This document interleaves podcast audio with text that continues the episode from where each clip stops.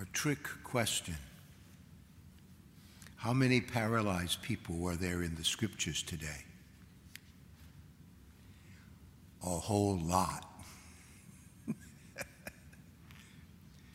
Might not have picked it up in the first reading, but there were a lot of people who were paralyzed in their brains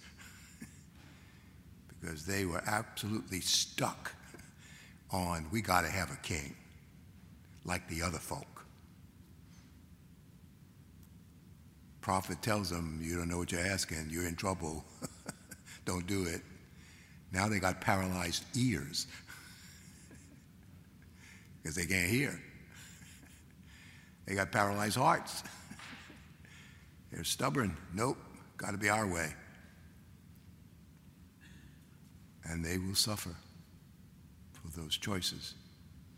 They don't have to be paralyzed, but they are.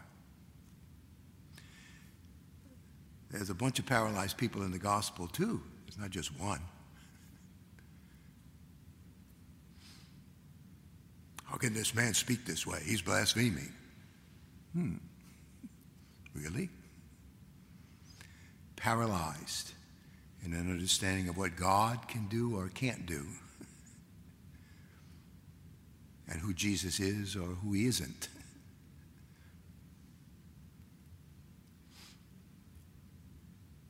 How many paralyzed people in here today?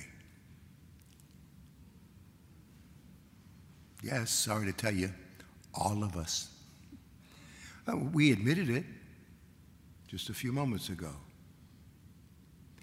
In mind, in word, in deed, and what we didn't do. Sin is paralysis of some level. It's not always deadly, absolutely, constrictive, but to some measure, yes, always. That's why Jesus makes it a priority to forgive sins first, then to heal the body, which was shocking, huh? What? How can you do that?